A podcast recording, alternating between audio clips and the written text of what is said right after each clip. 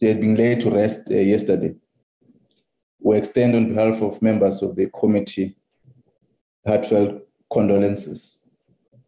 Yesterday, we've observed uh, 67 minutes in celebration or in memory of uh, the former president, the late president Nelson Mandela. And we hope all of us who have contributed to the 67 minutes. And we encourage that we must continue to contribute to those that uh, need uh, care and assistance. And appreciate your work in your various spaces for having recognized the day. Last week, we received two presentations one on the uh, permits, which was led by Dr. Lebisi, and the deliberation of the electoral amendment bill. We must take also this opportunity to account to the issues that we have resolved on. The committee will appreciate the work that you have so far managed to deal with. And overall, we've managed to resolve on all the issues that were before the committee. Noting the presentation of uh, Mr. Luisi and the issues that we'll be dealing with as we reopen in the third term, we may need uh, Mr. Matonsi to bring back the minister and the team uh, to come back and brief us on the update in relation to Zimbabwe exemption uh, permits. I think it's one area uh, which we may need to get uh, an update on those issues. And I'm quite sure that the minister and the DM and the, and the DG will be alive to those issues so that we're able to brief, give an update uh, on the, uh, the, issues that are, related uh, to the this Zimbabwe exemption permit. Lastly, we have observed last week and must congratulate the Minister, the DM, and the DG, and the entire component, and the Commissioner Masiapato, for having demonstrated uh, the continuous work of the Border Management Authority. We have witnessed launching uh, last week your the guards and all the systems to demonstrate the work that uh, uh, we have a committee and yourself as a team and parliament were able to uh, establish the process of this border management authority to congratulate the step forward in responding to the challenges that the country has been facing around our borders. The committee will take close interest in terms of monitoring implementation and some of the issues that the members of the community on that front of uh, uh, Limpopo in Musina or in our borderlines will be raising and how impact, positive impact it will do in terms of uh, securing our borders. We take this opportunity to congratulate the first step that the department and the leadership of uh, Commissioner Masiapato and the other commissioners have now exerted on the ground. I will invite Mr. Matonsi to take us through the agenda and apologies so that we are able to invite members to interact with the items uh, before us. We've received a letter from the IEC in relation to their response. As you know, members, uh, they've committed, we have committed that there are certain issues for the IEC to come back to present to us, in particular to uh, Schedule 1A.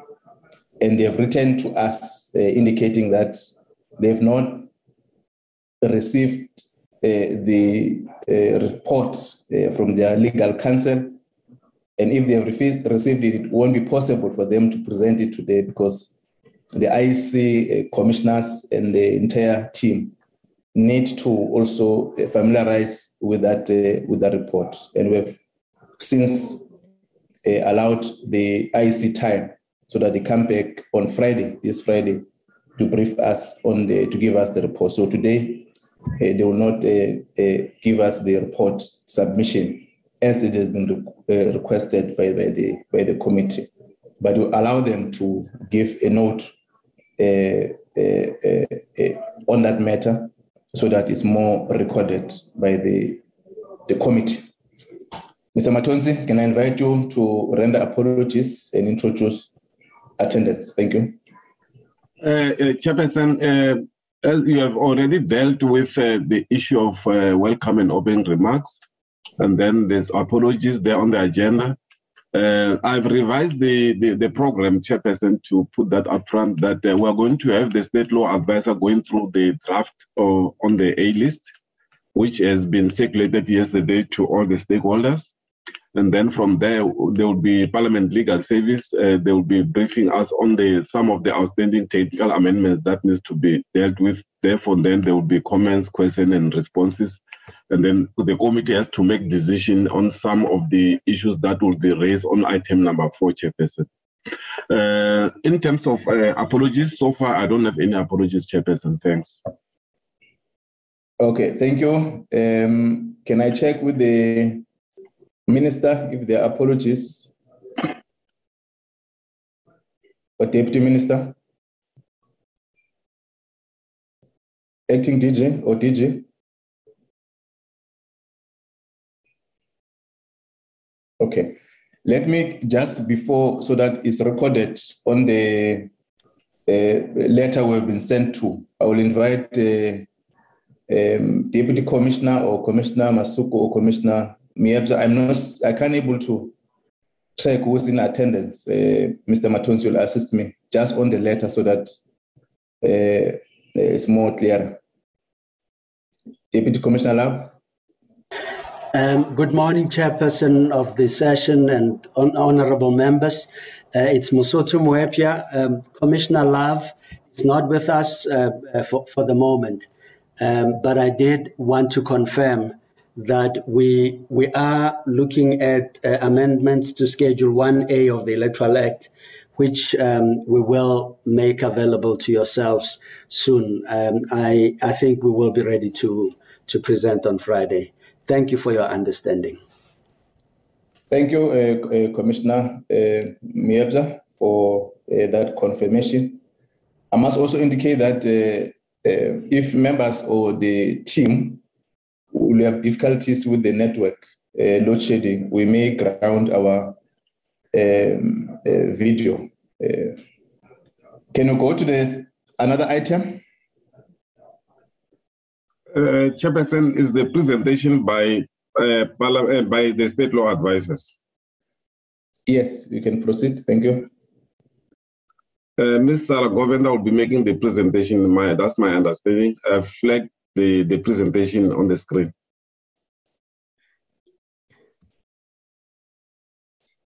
Good morning, Chairperson, um, and thank you. Good morning to the honorable members and all other stakeholders co- and colleagues present on the platform this morning. Uh, Chairperson, I will be presenting, um, with your permission, the A list on behalf of legal services this morning. Um, if I may be allowed to switch off my camera so that it doesn't affect the connection um, or interrupt the connection.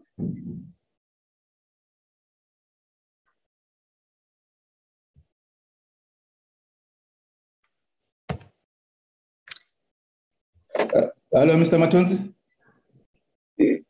Yes, can you hear me, Chairperson? Yes, I can hear you. Yes, Ms. Sarah Govender was already on the platform. Okay. Mr. Govender, Ms. Ms. Govender, you can proceed. Thank you, Chair.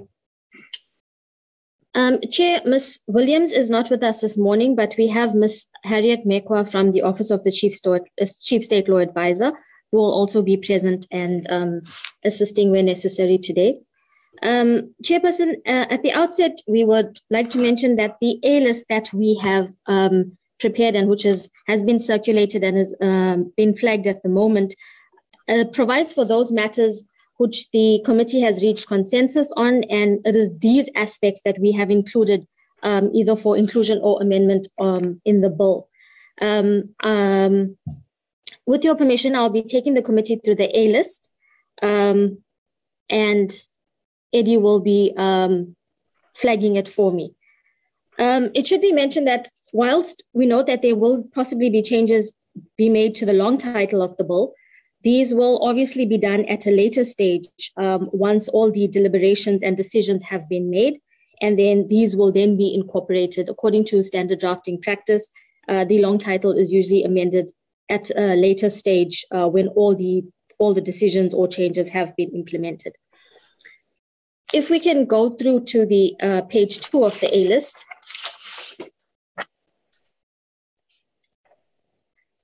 The first, um, the first clause that you'll be looking at is uh, an amendment to clause one of the bill, which provides for the definitions.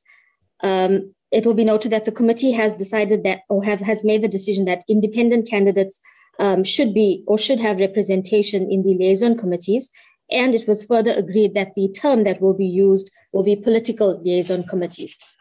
Accordingly, uh, clause 1.1 on page 3 in line 4 of the bill to omit and, point 2 on page 3 of the bill after line 4 to insert paragraph E by the deletion of the definition of party liaison committee after the definition of officer. Paragraph F by the insertion after the definition of party liaison committee of the following definition. Political liaison committee means a committee established in terms of the regulations on political liaison committees published in terms of the Electoral Commission Act and and point three on page three of the bill in line five to renumber the existing paragraph E as paragraph G.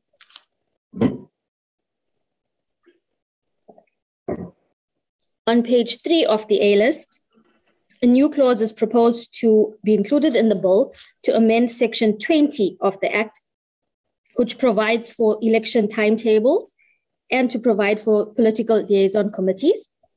So the new clause on page three of the bill after line nine to insert the following new clause after clause one and to renumber the existing clause two as clause three and subsequent clauses accordingly.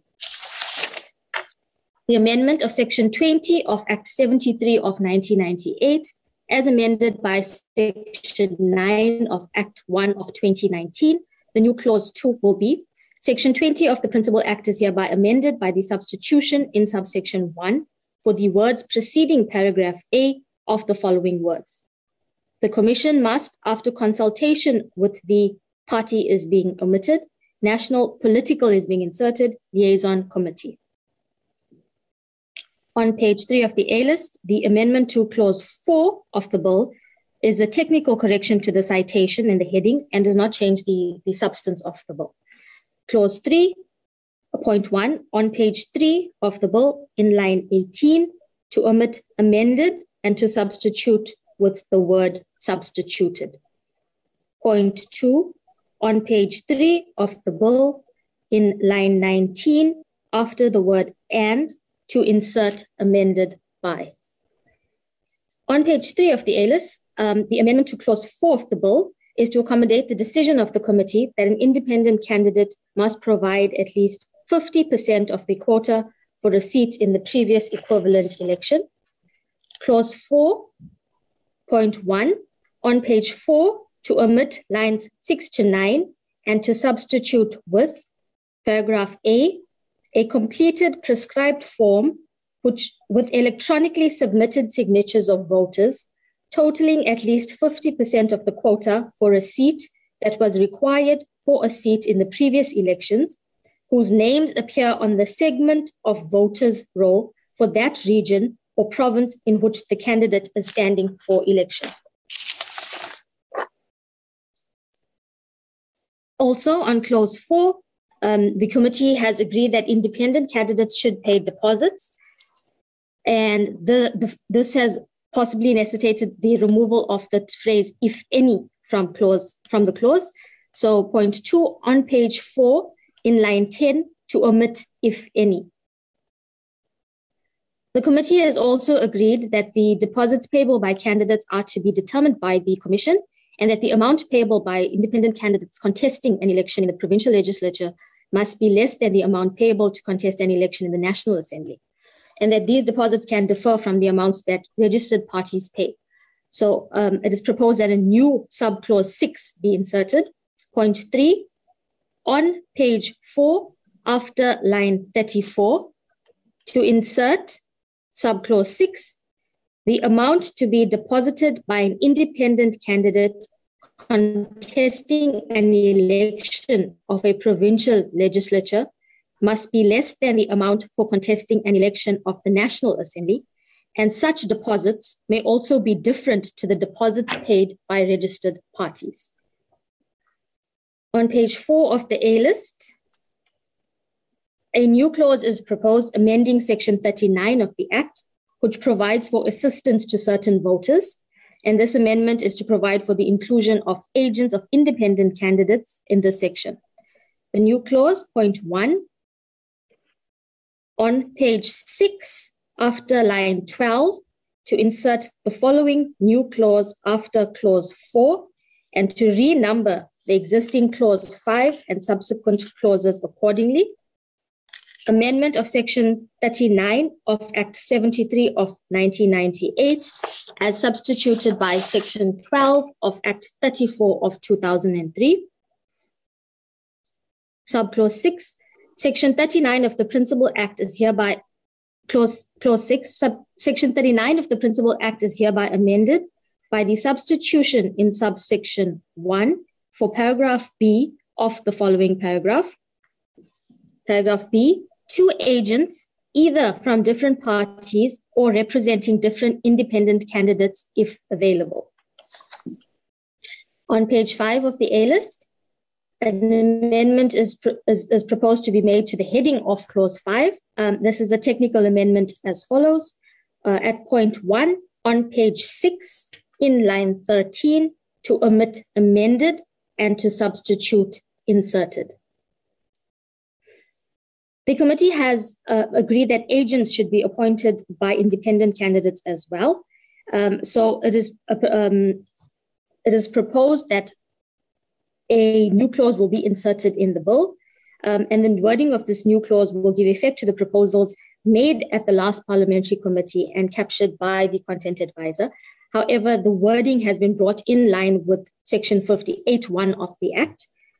New clause, point one, on page six, after line 21, to insert the following new clauses after clause five and to renumber the existing clause 6 and subsequent clauses accordingly.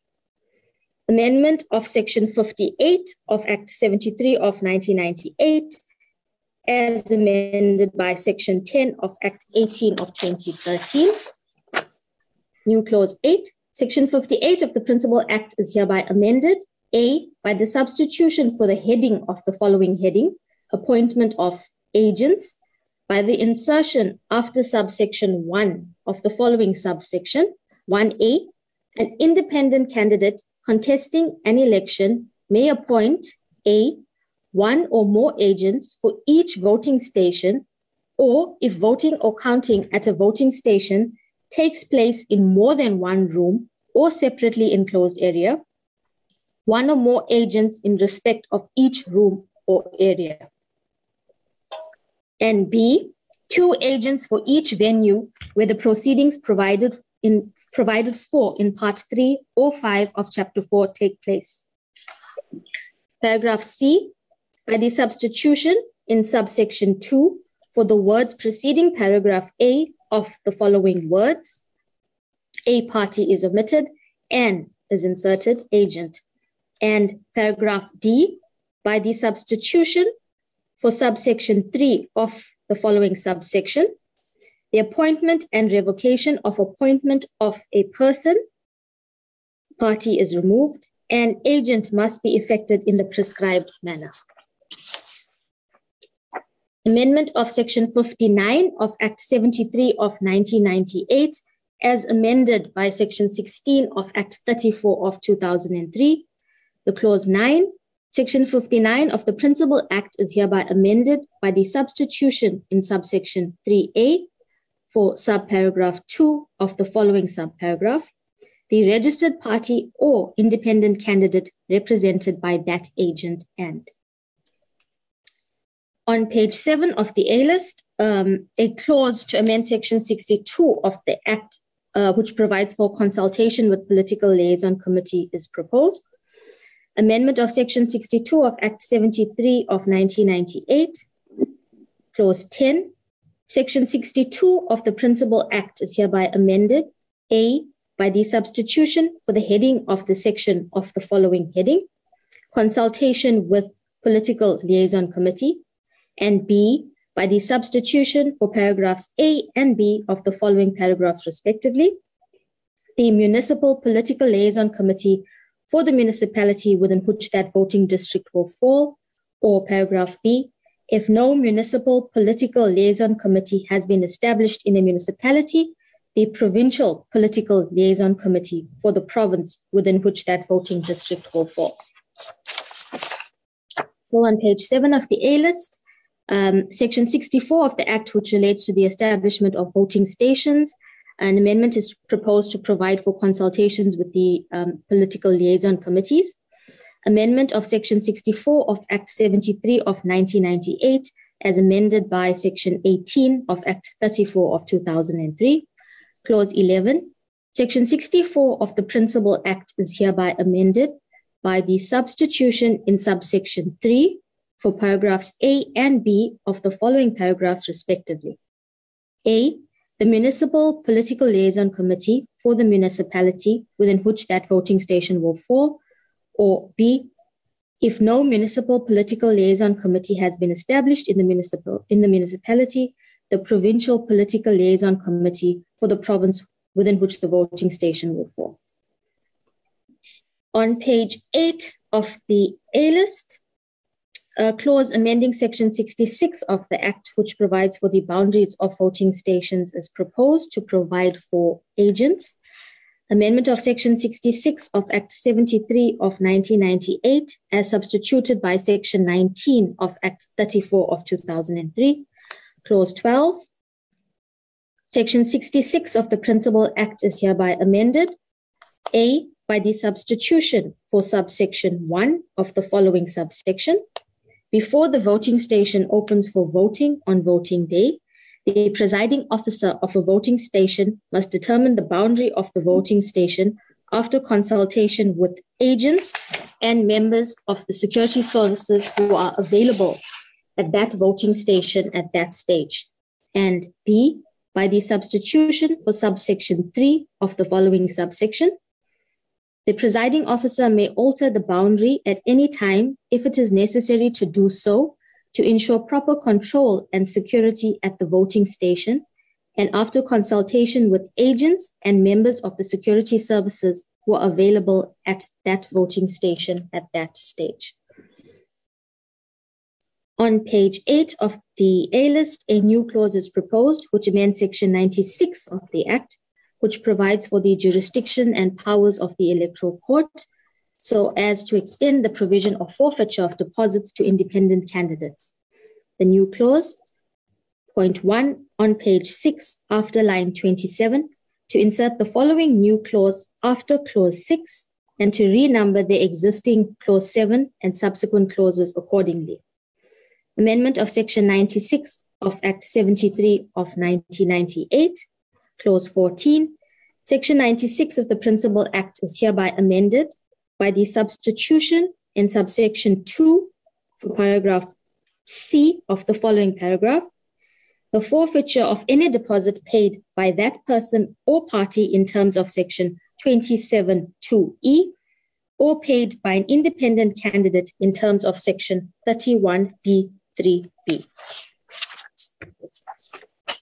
On page 9 of the A list, a, a new clause is proposed which amends section 100 of the Act, which provides for regulations, and this is to include political liaison committees. The new clause, point 1, on page 6, after line 34, to insert the following new clause after clause 7 and to renumber the existing clause 8 and subsequent clauses accordingly.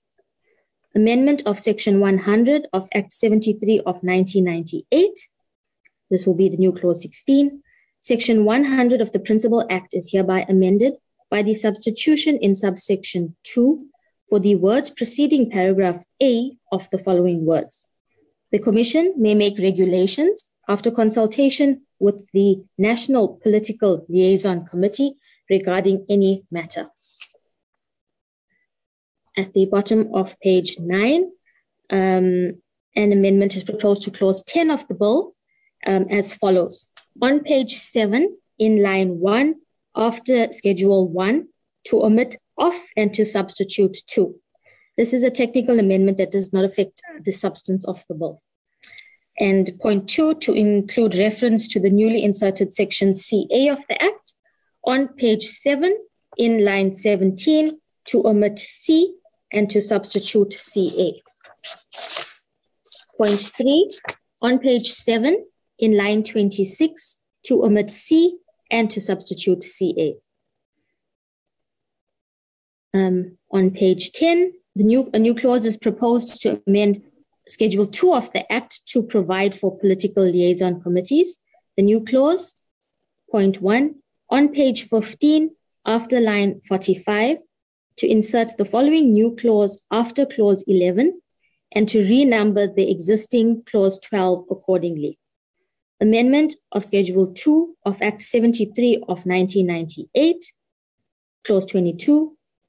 Schedule 2 of the Principal Act is hereby amended by the substitution in item 7G for subparagraph 3 of the following subparagraph that representatives of that party or candidate attend meetings of any political liaison committee or other forum convened by the commission. Thank you, Chair. That is the A list that has been prepared by legal services. Thank you very much. Uh, Ms. Govender, for the uh, presentation. Um, uh, I'll also try to ground my video given the challenges I'm facing.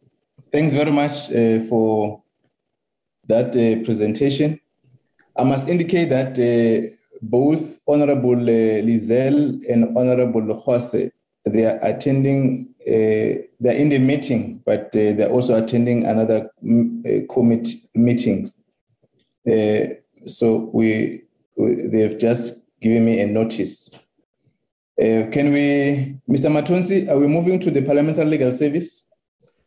Yes, Chairperson.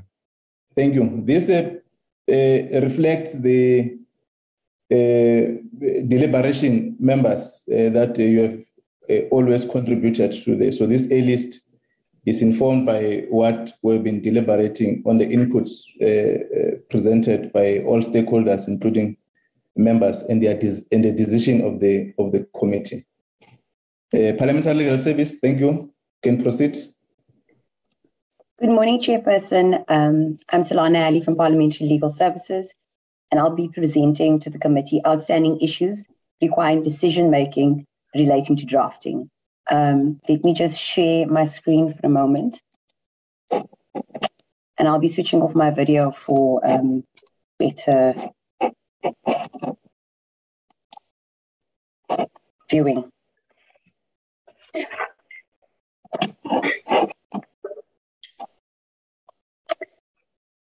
Before we begin, we'd like to set the context for the committee.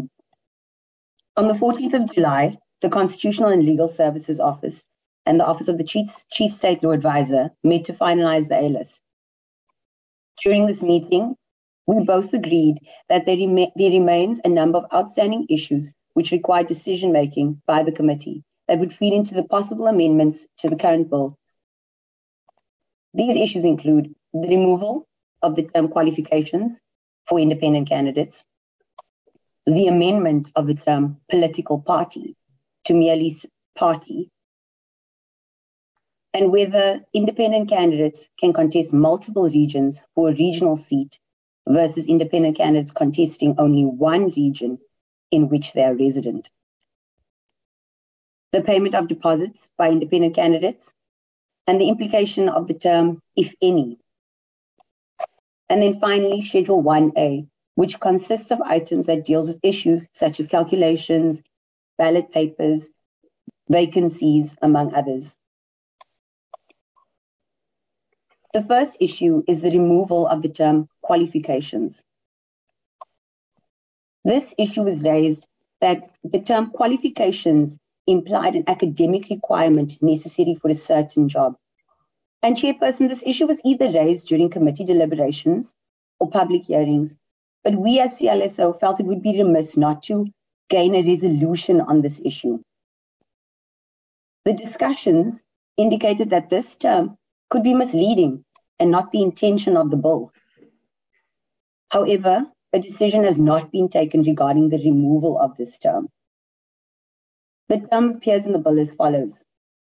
In the long title, it reads, to provide for requirements and qualifications which must be met by persons who wish to regist be registered as independent candidates. And then it appears in clause 4, 31b, which reads, requirements and qualifications for independent candidates to contest elections.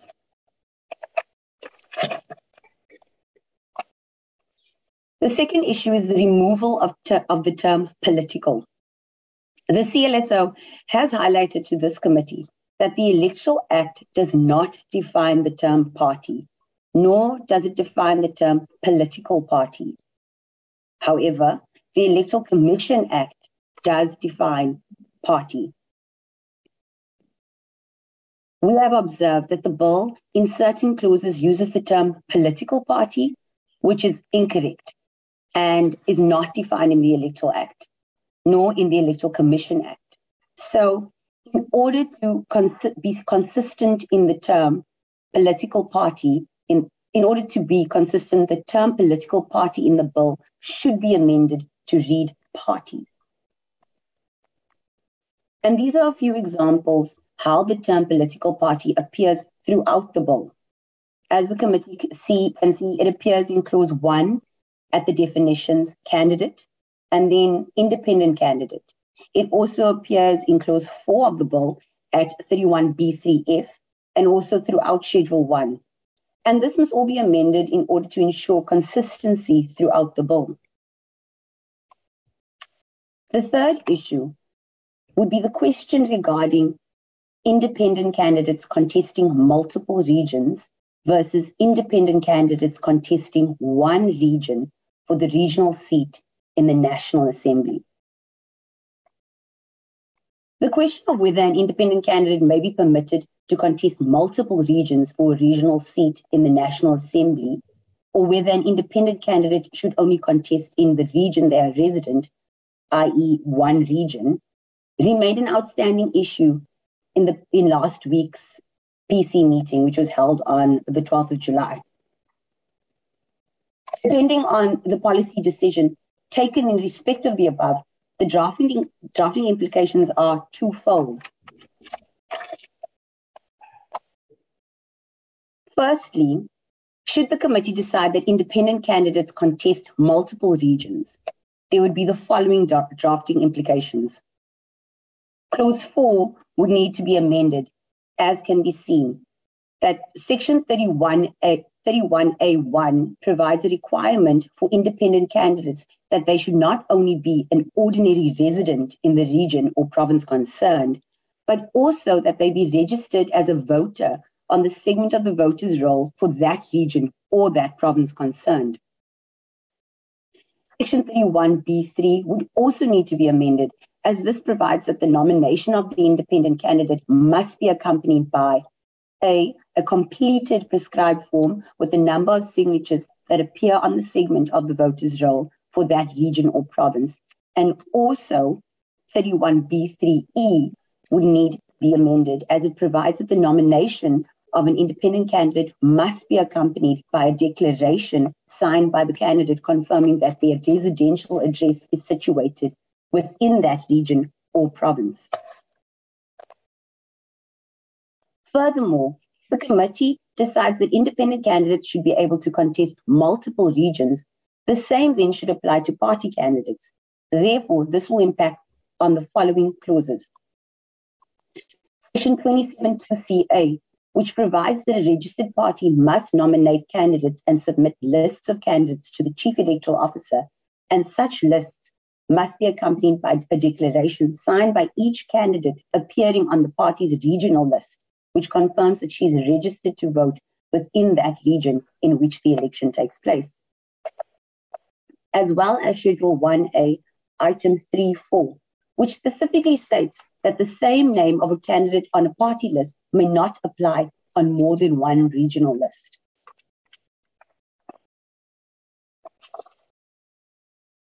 Secondly, should the committee resolve that the independent candidate should only contest one region, the region in which they are resident, then this would have the following drafting implications. The committee can see then section 31A1, 31B3A, and E would not require an amendment. However, this decision could impact on section 27.2ca of the bill, which, as explained a moment ago, relates to the requirement that a party candidate should only confirm that they are registered to vote in that region, but there is no residency requirement. The department has indicated that the registration to vote implies residency. However, it is recommended by the CLSO that the language in section 27.2ca be made clearer in order to be aligned with the requirements for independent candidates, which, as we mentioned, are required to be resident and to be registered to vote in the region. It must be noted, however, that the aforesaid discussion pertains to regional seats in the National Assembly, as it would appear that the deliberations that residency for all candidates would be a requirement for provincial seats. And the committee can confirm this. Deposits. The committee agreed that independent candidates should pay deposits. However, in clause 4, section 31b3b states that a deposit equal to a prescribed amount, if any, payable in the prescribed form and manner. If any, implies that there may be instances where an independent candidate will not pay a deposit. This is therefore not a true reflection of the intentions of the committee and will require an amendment by deleting the term, if any. And lastly, members, Schedule 1A of the bill. The committee has decided that the bill should be amended to extend the existing allocation system as contained in the Electoral Act and expanded to include independent candidates using the highest remainder. The committee also agreed that the bill should be amended to reflect three ballot papers. The committee also agreed that the bill should be amended to ensure that vacancies for independent candidates are filled by the next highest available candidate or political party. The Constitutional and Legal Service Office and the Office of the State Law Advisor have considered Schedule 1A. However, the amendments are requested by, that are requested by the committee are of a technical nature and are not within the expertise of legal services.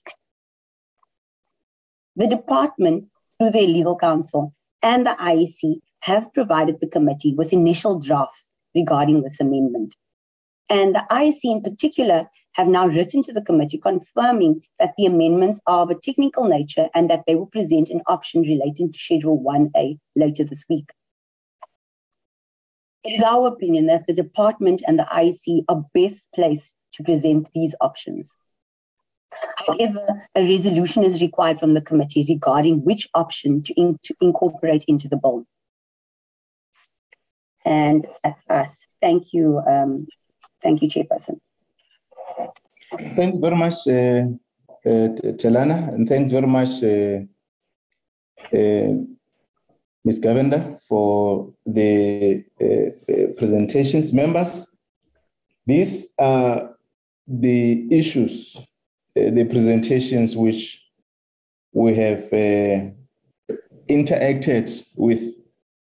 Um, and earlier on, as we did confirm with the Commissioner Moepya that they will then come back to the committee on Friday to present uh, the uh, issues that uh, Telana also has raised in relation to the Schedule 1A uh, which are more technical. So also, I think uh, uh, it will be in their process if they need to liaise with the, um, the Home Affairs, uh, but we'll expect that uh, uh, presentation so that we're able to conclude the the the A list.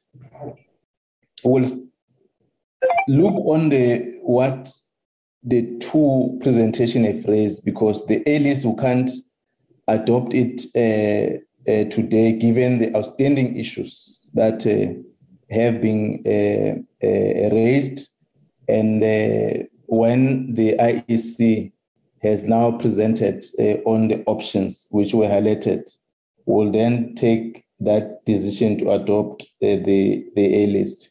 There are issues which are reflecting on the uh, presentation of uh, Telana that on the wedding uh, or the that must reflect on the bill which the committee need to reaffirm um, or affirm those, noting that there was deliberations, uh, uh, if I can recollect, in one of the uh, our committee meeting.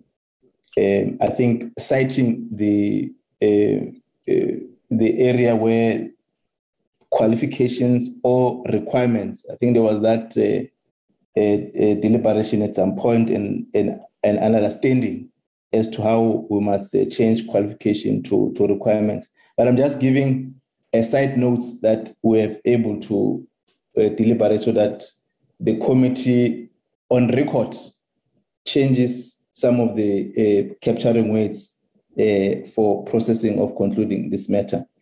The area where it was outstanding, I think uh, it's well captured, it is on the multiple uh, regions and participation, uh, which the committee must take a decision on, on that.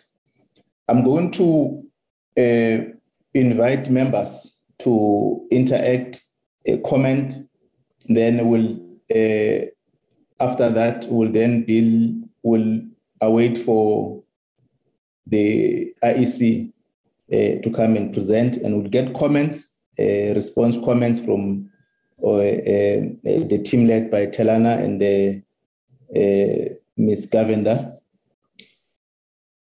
on the two presentation, the attitude of the committee committee members, and I'll then invite for responses then. I'll invite uh, Honorable uh, Pillay, Honorable Malekwa, Honorable Roos, uh, Honorable uh, Kanyile, and Honorable Modise. Uh, Honorable uh, Honorable Tito, um, uh, Mr. Matonsi, um, they got I got an indication that if Honorable uh, and Honorable Zell are now on our meeting, they will they will indicate. But at this moment, we can get the Honorable Pillay, Honorable Malekwa, Honorable Roos, Honorable Kanyile, Honorable Tito, Honorable uh, Modise. Uh, thank you, Honorable. Pillay. Thank you very much, Chairperson, and very good morning to all members and all stakeholders present. Chair, um, I want to deal with the, the one very quickly, the first presentation from the State Law Advisor. I'm happy with all of the um, um, capturing and submissions. I think that it adequately captures correctly uh, the deliberations of committee and also uh, it just you know, places each item and each clause uh, the way it should be. So I'm in full support of that. There's just one part that I thought I wanted to to raise, and I don't know how much of a um, a difference it may have in terms of content or substance. If we can flight the part or the section about um, deposits, um, Ms. Govender, if you can just flight that part about deposits, because um, there's a line Okay, if we go further down. Uh,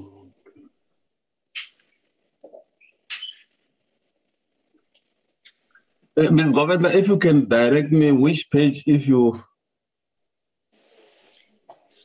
Hi, Eddie. Um, I'm going to look for it now. I'm, I'm also trying to find, is it, I think it's, um, sorry, I think it's dealing it's, with clause, clause, is it clause four? it's it's where you've the new the new part that you've you've added. What it should read it, as. Eddie, it's page four. There we go. There you've gone too far. Okay, this one. Page four. Yes. Um. Yes, that's the one. Um, uh, number three. Uh, the last part. Um, may also be different to the deposits paid by registered parties, or should we include the word political? I'm just asking because you might then um, read it as anyone who's registered um, uh, for an election. So I, that's the only part that I think uh, I wanted to to propose. Perhaps if it doesn't change um, um, substantially, whether we should include the word political parties, because we are differentiating between independents and and political parties. Um, so that's fine. I'm I'm happy with that, Chair. Then the second one, the second presentation, I'm going to start with um, the removal of qualifications. I want to support Chairperson that we do remove the word qualifications. Um, and I'm saying this particularly because when we were in public hearings, we, we were clear that, um, well, submissions were clear that some people thought it was referring to educational qualifications. And perhaps we must, we must, we must then look at how we can make that um, more uh, easier to understand. And I think requirements uh, suffices if, if one says requirements. Um, the rest of it, I'm happy with. Uh, I'm just going to dwell on the residence requirement and multiple regions. I think we've had many discussions and deliberations, Chairperson, on um, whether you can contest an election uh, by just being a registered voter anywhere in South Africa. And I think that part is clear. Yes, you can be registered anywhere so that you'll be able to, to qualify or, or um, contest. However, when I have to zoom into the discussion around multiple regions, I just want to draw the committee's attention, Chairperson, to, to the fact that let's take an example that I am in KZN and I contest the elections in KZN and in Limpopo.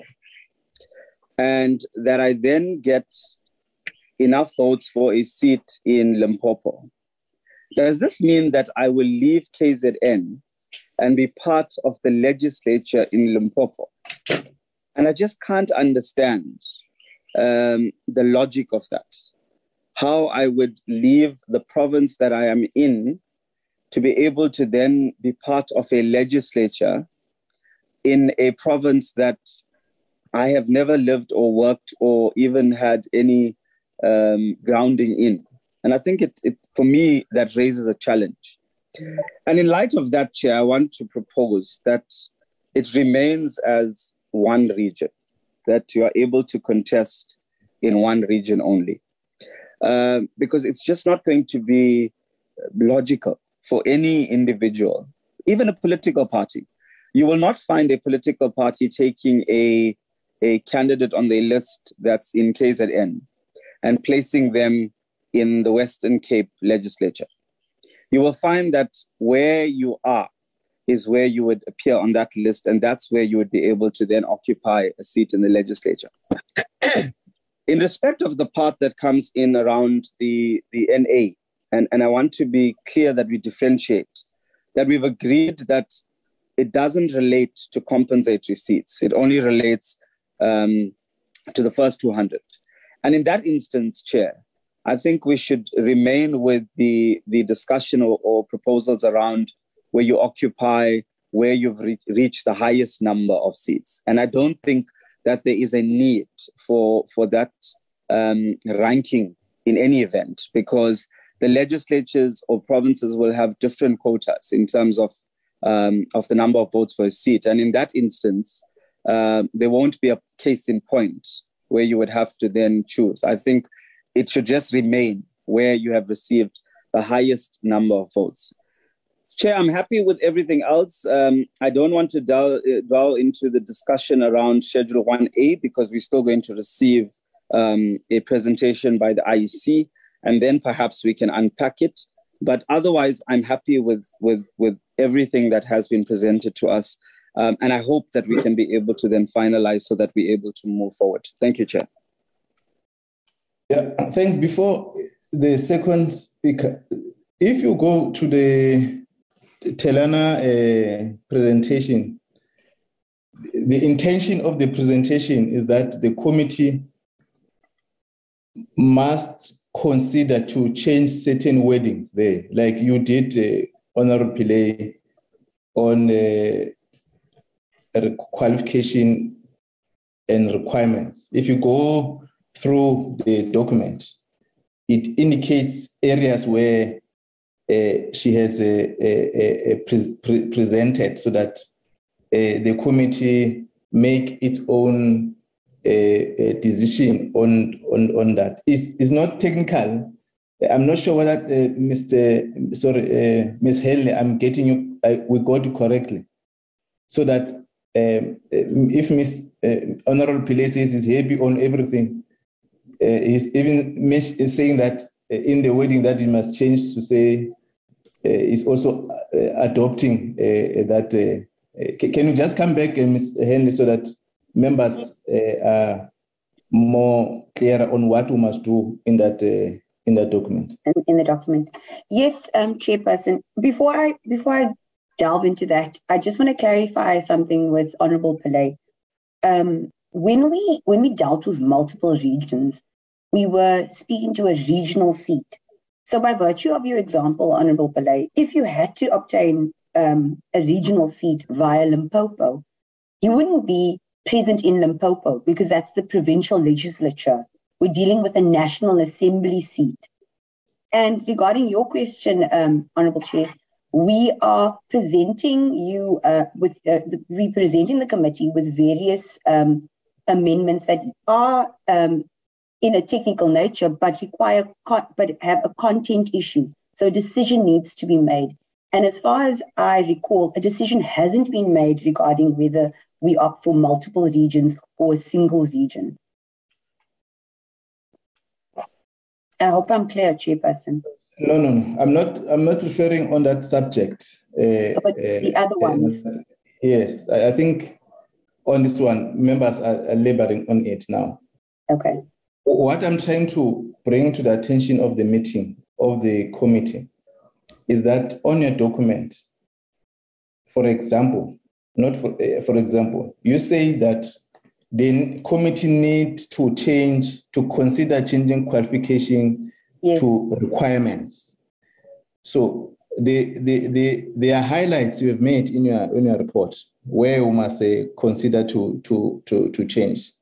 And Honorable Pillay says is happy on everything that is there. And I don't think he understood you uh, correctly uh in terms of that certain areas which we need to uh, uh, to consider to change. if you can just bring up that that report outside the key issues that we must discuss this multi, which Honorable Pillay has already made an input. Do you want? I'm not sure can do you want me to flight the presentation again or just yeah, highlight? Just, yes, yes, yes. I think it would be important so that uh, I can do that. Uh, yeah. So what we were what we were saying, Chair, is that we need um let me just sorry, give me a moment to just flight the presentation again.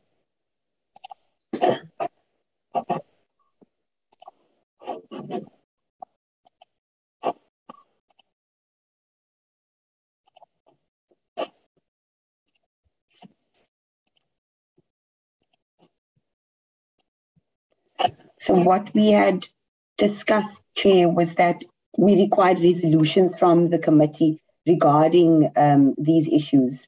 And I think the the yes, first yes. the first slide indicates the the, the three issue, the four issues. Yes, you see on the first line, you the the qualification, uh, and we need uh, to change into committee consider for requirement. I'm referring to the entire document, but I think members might have gone through gone through it. So we would need re- resolutions from the committee. Can we make those amendments? Yeah.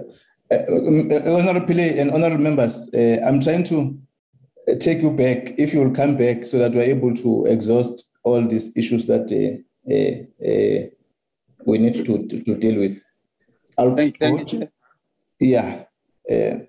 I can. Will you come back later, or can I? Other members come in. Sure, no problem. You can come back after that. Thank you, Honorable Mulegwa. Thank you very much, Chairperson. Uh, I think I'm covered by Honorable Pillay and the response uh, made by a member on the presentation. Thank you. Thank you, Honorable uh, Roos. Thank you, Chair, and uh, yeah, thank you to the presenters. Um, so first of all, uh, looking at the A list, um, just going to clause four, item one. I just want to get clarity um, on that. It talks about the requirement for signatures, um, but we were also very clear that we would need an ID number and a name for the IEC to be able to verify that that person was on the voters roll. So um, perhaps we just need that a little bit more clarity in that clause to say that um, it wouldn't only be a signature, it would also be an ID number and a first name and a last name to allow for that verification, unless I'm misunderstanding what the definition of a, of a signature is there.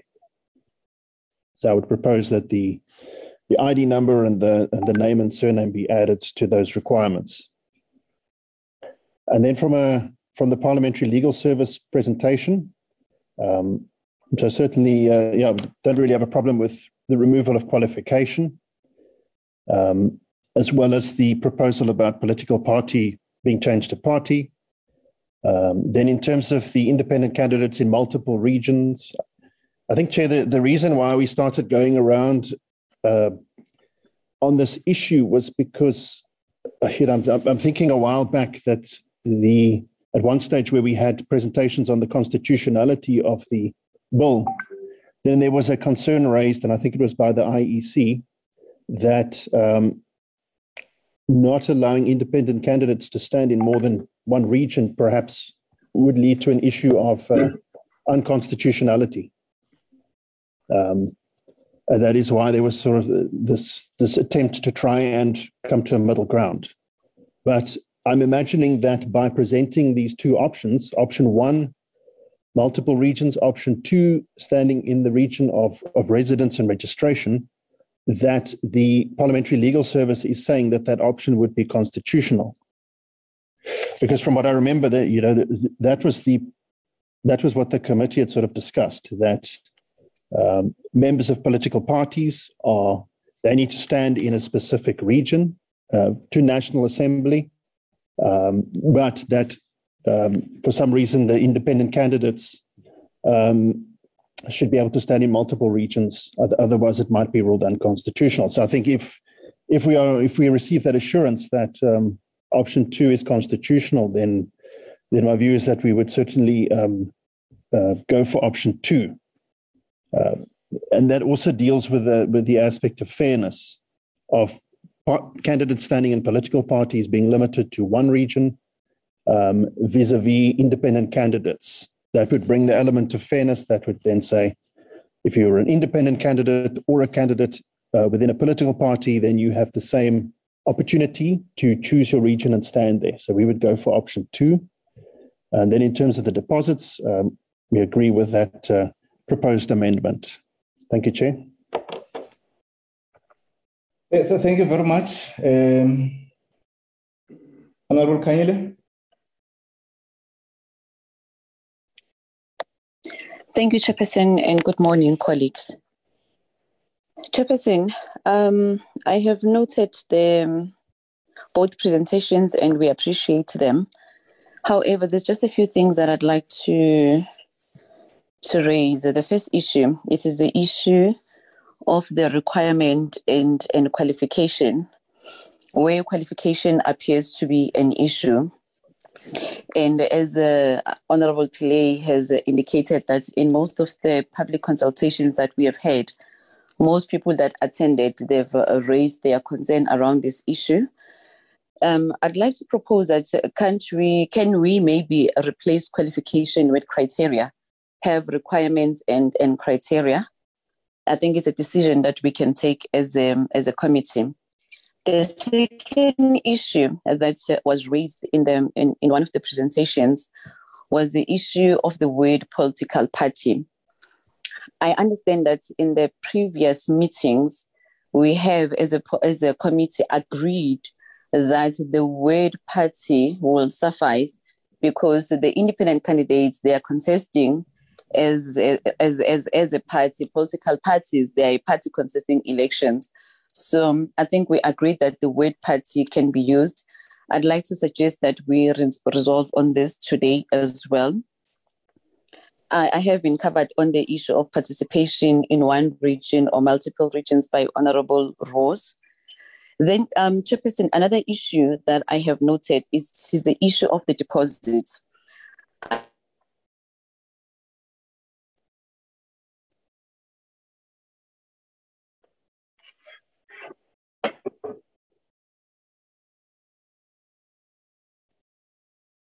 Um, Honorable Kanyile, your network is uh, failing you. The network is failing you. Can you come back again? We are not uh, capturing what you are, want to raise.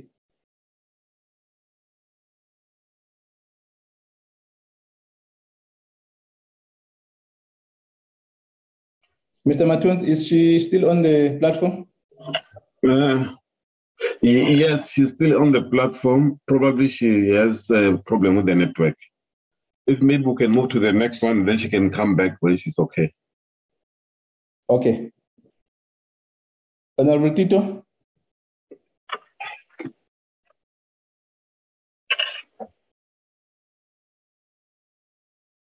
Chairperson, she's not in the meeting. She joined and then I'm sure she left again. Okay. I think the network. Honorable Modise? Thank you very much, Chairperson.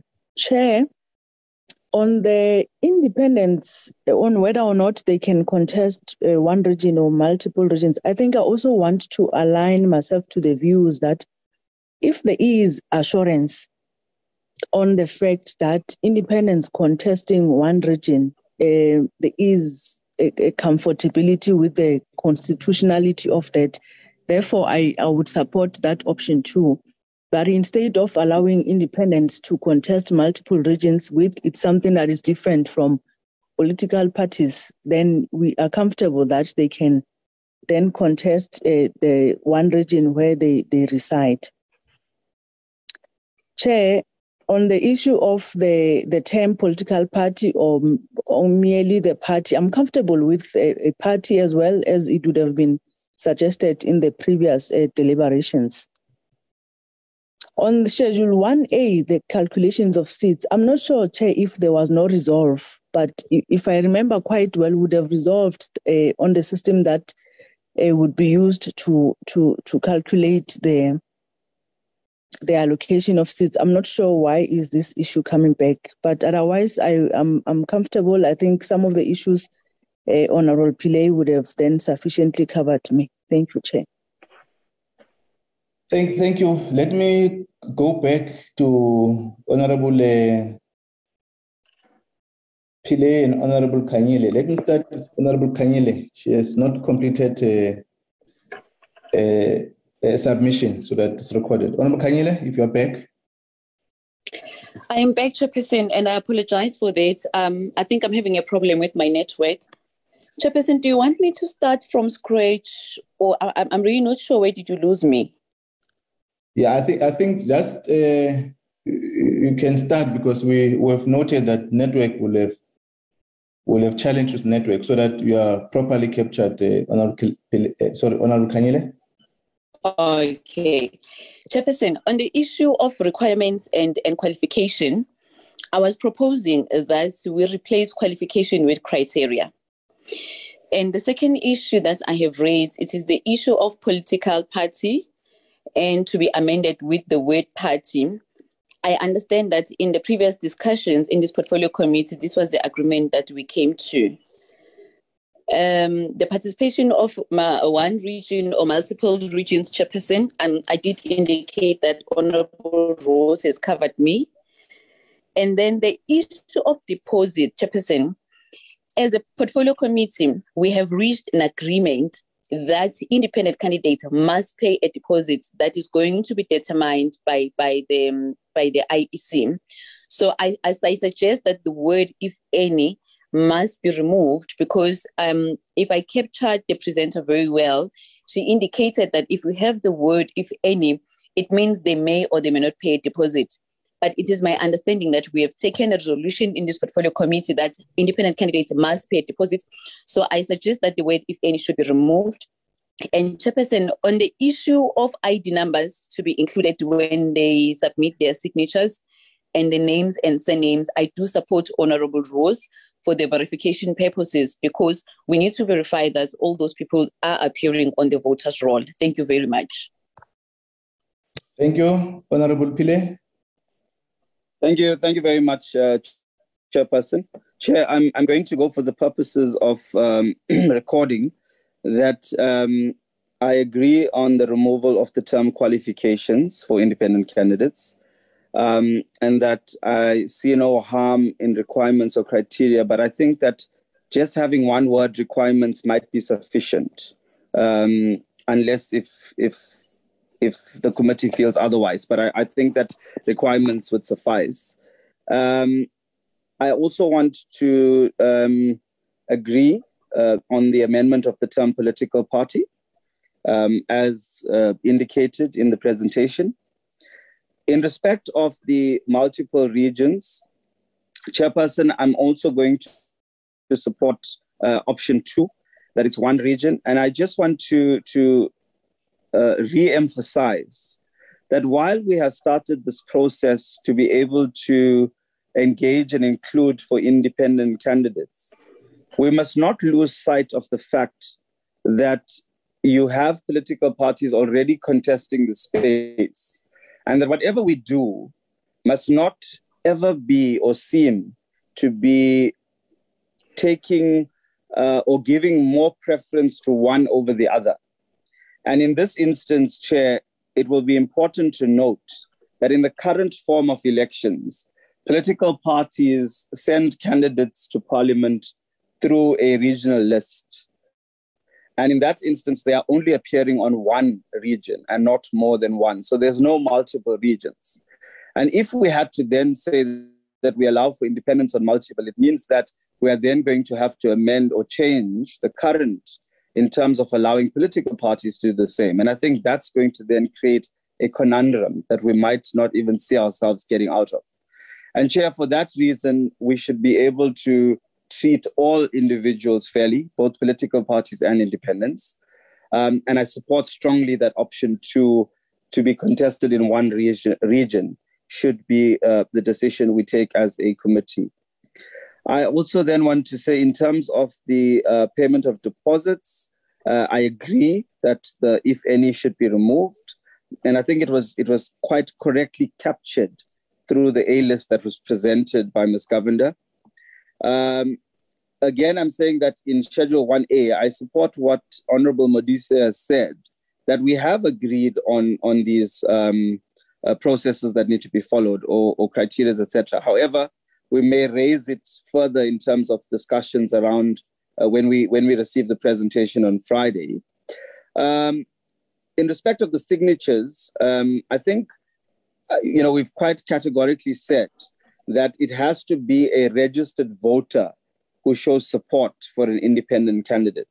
So I'm just thinking that having to to include that uh, may uh, cater for the the submission uh, by Honorable Roos and Honorable Kanyile about ID numbers uh, and names, because when you're a registered voter, you already have your details in terms of um, ID numbers and, and, signatures, and especially if we're looking at how you're going to submit this electronically, electronically, there may there will be a vetting process in terms of who is registered and not. But there's no harm in, in having to include that because it has to be a registered voter that shows support. Um, in respect of the A list uh, chairperson, um, all the, the amendments that were presented to us, um, I want to endorse. Um, and I think the last thing for us to do now is just to receive Schedule 1A, and then we'll be done. Thank you.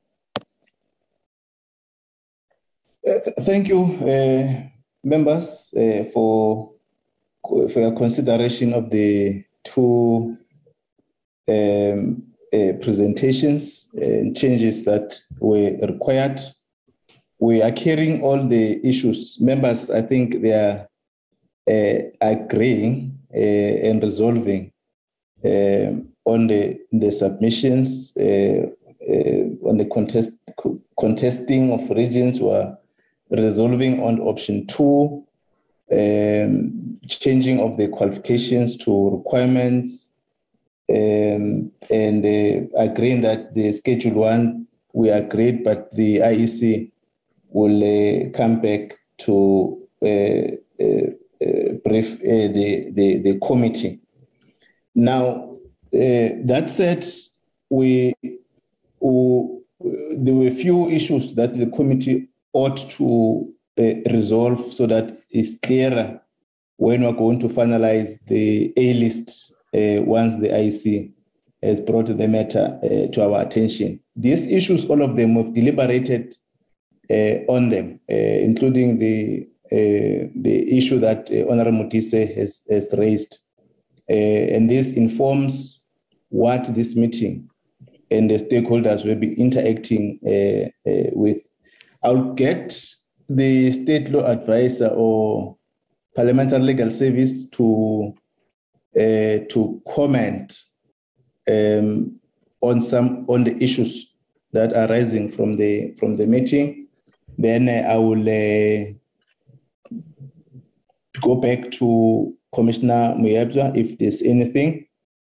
Then we'll uh, then await for final adoption of the A list in our next meeting after we've considered all the all the all all, all the matters. Let me uh, again before uh, invite Honorable Liezl. She she's she's back. She wanted to uh, to make a comment. Uh, Co-chair. no, Chair. thank you very much, and good morning to our colleagues, and thank you very much for the presentation. I've actually already summarized, so there's really no need for me to speak because I think I wanted to just uh, support my colleagues um, that have spoken before me in terms of the issue. Um, so, so maybe just for record purposes, Chairperson, I, I just wanted to say that I do support the issues of uh, removing qualifications and, and using requirements or criteria, and of course the issue of political party to be amended to party and removing deposits, if any. Uh, and I was also happy with the suggestion that if Talana suggests that option two in her presentation is constitutional, that we will support option two. But now that we're at the business end of these um, deliberations and uh, we are moving towards finalizing um, discussions on these issues, I just wanted to repeat what I said in the previous meeting, Chairperson, and it's really just for noting purposes that um, I, I do really hold the view that asking independent candidates for to garner 20,000 or approximately 20,000 signatures um, for the purposes of being able to stand for elections is, is far too high, and I would have wanted uh, a lower number. Uh, I, th- I, think it's it's quite a it's quite a huge hill to climb in order to be able to be eligible for elections. And lastly, I wanted to say, and we haven't considered it again, but I think the cooling off period we should have considered uh, removing that because I think firstly will be it will be very difficult for them to monitor um, and, and it's additional requirement which isn't really necessary in my view. But but that being said, Chairperson, I just wanted to put that on record for for noting purposes and then to agree with my colleagues with regards to the other points that they've raised. Thank you so much, Chairperson. Thank you very much, uh, co-chair, and also making sure that you get out of other meeting and join this uh, meeting. Thanks and appreciate uh, contributions, issues have been noted. Um, let me start with the uh, state law advisor and then I'll come to Mr. Njikela, Telana, and Daksha if there's any issue. Ms. Govender? Thank you, Chair. Chair, we have noted the input um, from the honorable members and we will be considering those and if necessary, we will revert. Chair, through you, if I could just get clarity from, um, I think it was Honorable Roos who raised the issue of um, the amendment to clause four. Um, if he could just possibly rephrase or restate exactly what his concern was, because at the moment um, it provides that uh, the, the, one of the things that needs to be attached to a nomination when it is submitted, and we ha- that has been rephrased to a completed prescribed form with electronically submitted signatures of voting and then totaling the 50% of the quota for the seat that was required um, for a seat in the previous elections. If for, for, for, for clarity and for the sake of, of drafting, um, would it be possible for him to just rephrase exactly what his concern is? Um, let, let me get, uh, I want to do it differently, but it's fine. Let me get Honorable Roos back for the the concern or the issue is raised by Ms. Govender. Okay, uh, thank you, Chair. Uh, yes, yeah, so so basically the, the clause says um, with electronically submitted signatures of voters, and I would say that you would need to say uh, submitted signatures, identity numbers, and full names of voters, something like that.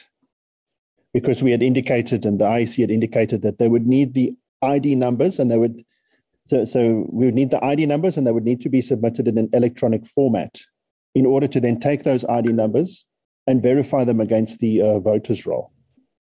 So perhaps, so my concern was that if you just put signatures and that is taken as the requirement is you just need 20,000 signatures on a page, then how would you, how would you verify that against the voters roll?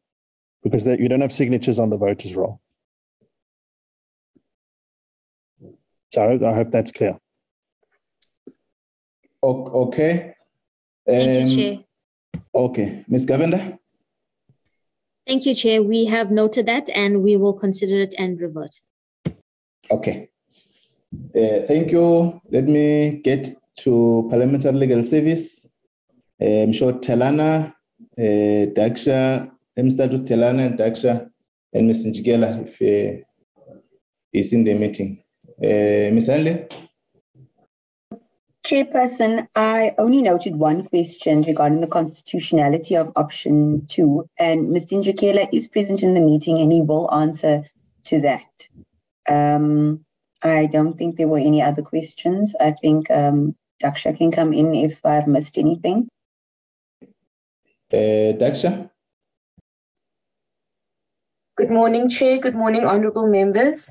Um, now we've certain we've certainly got consensus and decisions regarding the issues that we required uh, decisions on for us to now go and supplement the A list in respect of that. I mean, the terms, uh, removing the term qualifications, removing the term political, um, the, regarding the payment of deposits. When it came to the issue of multiple regions versus regional seats, what we wanted from this meeting was a decision on which option to go with. We hadn't at this point obviously looked into the constitutionality of it. What we wanted, however, then, if there is a question of constitutionality, is to perhaps get the department to um, or we would engage with the department to get an explanation on what the legitimate government purpose was on restricting independent candidates to contest one seat. So that's something for us to consider with the department. If there indeed is a constitutional concern, we'll definitely bring it back to this committee. Uh, but I'm going to ask Mr. Njikela to supplement what I've said. Um, but otherwise, I think we've covered. Thank you, Chair. Thank you, Ms. Kassan. Mr. Njikela? Uh, Chairperson, I, I, think my colleagues have covered me, more especially what Daksha has just said now. Um, there is an issue around the question of multiple regions.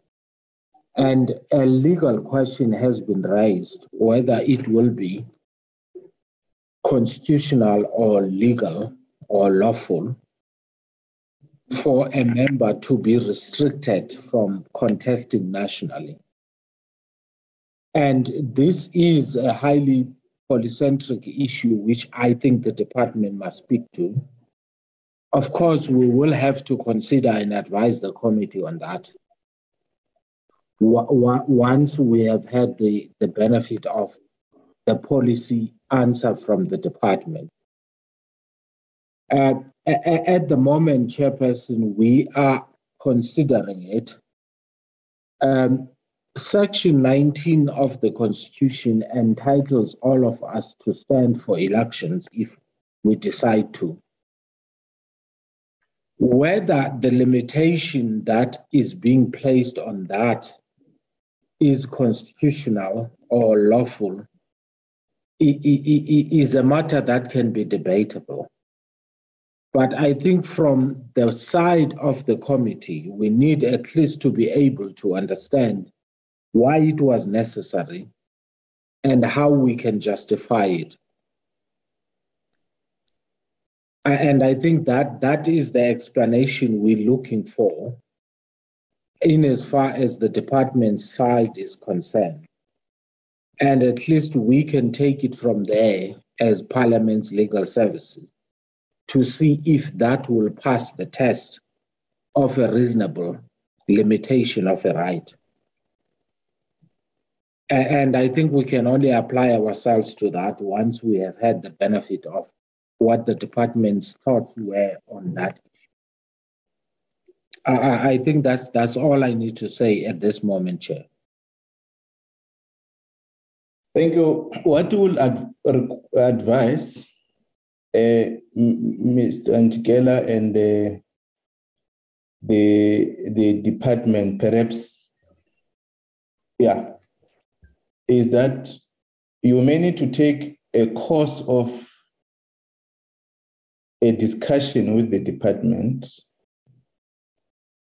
um, though they can come back to the committee on Friday just to ascertain that clarity to members so that we you don't get the brief or the response on Friday when we can have a side legal uh, uh, uh, uh discussions, including with the council uh, on that on that area. I think it will assist the, the, the committee so that when we come back on Friday, we're able to have a, a, a collective understanding as you present. And if the differences, then the committee will able to uh, deal with that uh, and comment. I'm saying I think that will may assist us, uh, Mr. Njikela, unless um, um, yes. Um, can I can I get that will be an understanding, Mr. Njikela?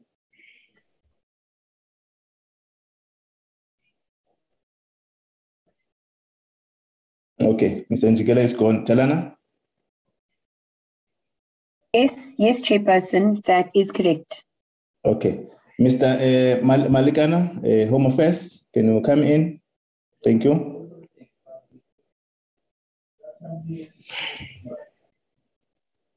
Mr. Malekate, sorry, I call it wrongly. That's why you don't come in. Mr. Male Malakate, yes. Um, good morning, Chair, and good morning, members. Uh, I am Moses Malakate from the Department of Home Affairs. Chair, on the on the question that has been raised by Mr. Njikela, I think it would your your your your your your your intervention relating to how we would need to deal with it that for for for us it's proper. Yeah. That we would we would we would we would liaise with each other and we will talk as a department and then provide our responses uh, to to to Mr. Njikela, but but also I think we must we, we may also be uh, if if if the chair allows that on Friday we can also then provide our responses to the question that is being raised uh, on in in relation to to multiple regions. Uh, Chair, there is also something that we have noted from the department in relation to the A list uh, that we we we think that uh, if chair allows, that we should be able to to touch base with uh, the office of the chief state law advisor as well as the parliamentary legal advisor in relation to the A list because we have noted that there were certain there are certain issues that have not been taken care of that we might uh, need to come back uh, to the committee with, with, those issues that we, from our side as a department, we we have noted, and we had not had an opportunity to talk to to our colleagues in relation to, to the A list. So if Chair would allow that and provide us with an opportunity for us as, uh, to, to talk to the two colleagues and, and provide then a revised A list if we if the colleagues are in agreement on Friday. Thank you, Chair. Okay, thanks very much, uh, Mr. Malakate. That's a, a proper intervention. Let, let me draw members so that uh, we affirm this proposal and understanding in as a process uh, uh, before we close so that it becomes a decision of the committee uh, on the input the chair has, has, has, raised. Before that, let me just get the commissioner matter before uh, if there's any other matter so that we uh, then wrap up at uh, at once, except the matter that we have dealt with earlier on when we open. Thank you. Um, thank you, thank you, Chairperson, and thank you, honourable members.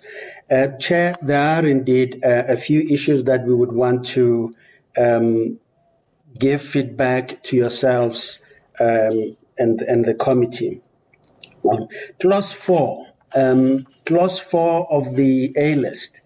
Um, it is so indeed that what we would need are identity numbers uh, of the people supporting an individual candidate. We will set up a system where those num- identity numbers are captured. Um, we, we will recommend that the signatures, which are necessary, uh, and the names of the people be kept by independent candidates in the event that they are needed, as we currently do in local government and uh, for independent candidates and political parties. We are quite happy to talk to uh, parliamentary legal services and or the uh, chief um, state law advisor in, in that respect uh, before Friday. The second thing that we, we thought was important um, in that clause, Honorable Pillay raised the issue about registered parties uh, or political parties. And I, I thought the issue is also arising from the, in the context of um, the legal services. Um, if one looks at what uh, a political party is defined in the Act, it is in fact defined as a registered party. And so I thought that that, that draft in, in clause um, 6 on page four um, was correct technically. But whether we, you know, the committee adopts uh, parties uh, for, to mean registered parties or political parties, I, I think it's a matter that, that the committee can reflect, and legal services may, in fact, um, advise on it. Where we would request that we have an opportunity to certainly uh, interact with the Office of the um, uh, State Law Advisor or Parliamentary Legal Services is in respect of the new clauses relating in particular to the insertion of agents for independent candidates. Um, there, there, are two alternatives we would we would like to consider with them, and if possible, come back to the committee um, with with those uh, two issues considered. They will affect um, clause one, capital A, um, both A and B of those of those clauses. There are then um, a, a, a two or three residual issues. Um, Honorable Khanyile raised um, and Honorable Pillay raised discomfort in relation to the words qualification in the context of candidates. Um, this this um, discomfort, uh, though we understand, and I, I, understand it was picked up from um, the the um, public uh, uh, uh, process that was um, um, undertaken, but I one must have regard to the fact that qualification in terms of a candidate or member of a legislature is a, is a thing that flows directly from sections 47 and 106 of the Constitution. It sets out those things as qualifications. And that's exactly what we are referring to. We are referring to nothing else but those things. And so if one considers changing that to criteria or something else, um, there may be disconsonance with, with what's in the Constitution. And perhaps um, the legal eagles uh, will reflect that better than, than I do or we do at the moment. The, the, the last thing uh, that we, we wanted to raise was the issue concerning the cooling off period. Um, we we just want to to to indicate, uh, Chairperson, respectfully, that the concerns raised by the the Department of Home Affairs Senior Counsel are for us very weighty uh, as the Commission. We have had Honorable Van Merwe uh, raise those uh, again today, and we ourselves are saying um, we would like um, this committee to know that we have no way as the Electoral Commission to enforce those because membership of political parties is not in the public domain. And we do not have who are members of which political parties.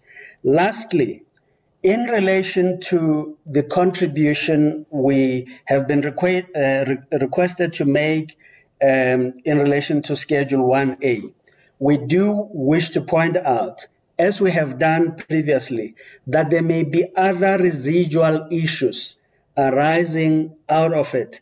Uh, when we raise them on Friday, uh, please uh, have forbearance for us. We will, we will certainly point those out as may be necessary. That's our contribution, Chairperson. Thank you very much. Thank you. Thank you very much. Commissioner Moepya, I'm sure there's no any other addition from the commissioners or the executive. Is that my understanding, Commissioner Moepya? Um, the that's correct, Chair. Yeah. Thank you very much.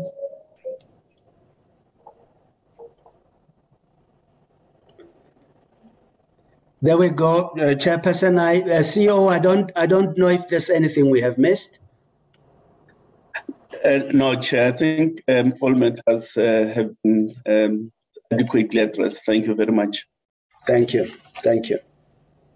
Okay. Thank you, Commissioner Moepya and, uh, and your team. As I've indicated, members, I wanted to draw you to the uh, summary which I've um, initiated. Um, one, that the legal team uh, the State Law Advisor, Parliamentary Legal Service, and the Home Affairs, um, and the IEC now, uh, Commissioner Moepya also has uh offered that commitment that they need to interact on technical and legal issues in the week, during the week. Um, then a, a presentation will be made on Friday in our committee.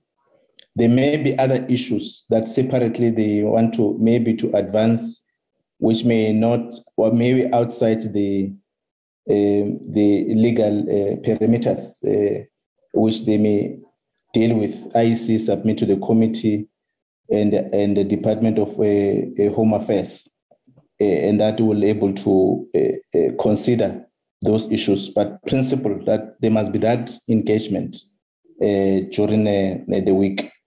There are other issues which affect, uh, which will uh, members will given time to reflect on, including which the IEC have raised, uh, um, and I think Honorable Liezl raised um, and what important is on also section 46 of the constitution that we may need to uh, uh, look at the they'll come back to the committee and deal with the present those.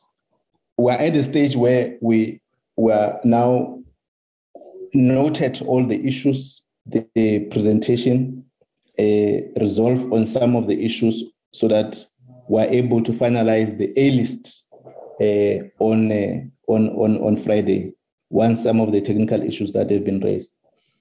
Is that members will give us comfort to proceed uh, uh, on Friday? Let me start with Honorable uh, uh, Pillay, Honorable Malekwa, uh, Honorable Zell, if you're back, Honorable Roos, Honorable uh, and Honorable uh, so that we. Honorable Pillay? Uh, yes, Chairperson, that will, and I support the uh, summary and the way forward. Thank you. Honorable Malekwa? Thank you, Chairperson. Hey, I'm okay. Thank you. Honorable Liezl? No. Honorable Roos? Thank you, Chairperson. Uh, supported. Honorable uh, Kanyile? Thank you, Chairperson. Supported. Honorable Modise? Mza? Thanks, Chair. It's supported. Okay, noted. Thanks, members. Thanks very much. Uh, I think that will be our uh, um, uh, approach for for our next uh, meeting. Um, thanks, Legal Service, Parliamentary Legal Service, Mr. Njikela and your team. Uh, thanks, uh, Ms. Govender and Ms. Williams. Thanks, Commissioner Moepya and uh, the entire uh, Commissioner Masuku, I've noted, and the CEO and the team. Thanks, uh, Mr. Malekane, Malekate, uh, and your team. Um, our meeting stand adjourned. Thank you, Chairperson. Thank you. Thank you, Chairperson. Bye-bye.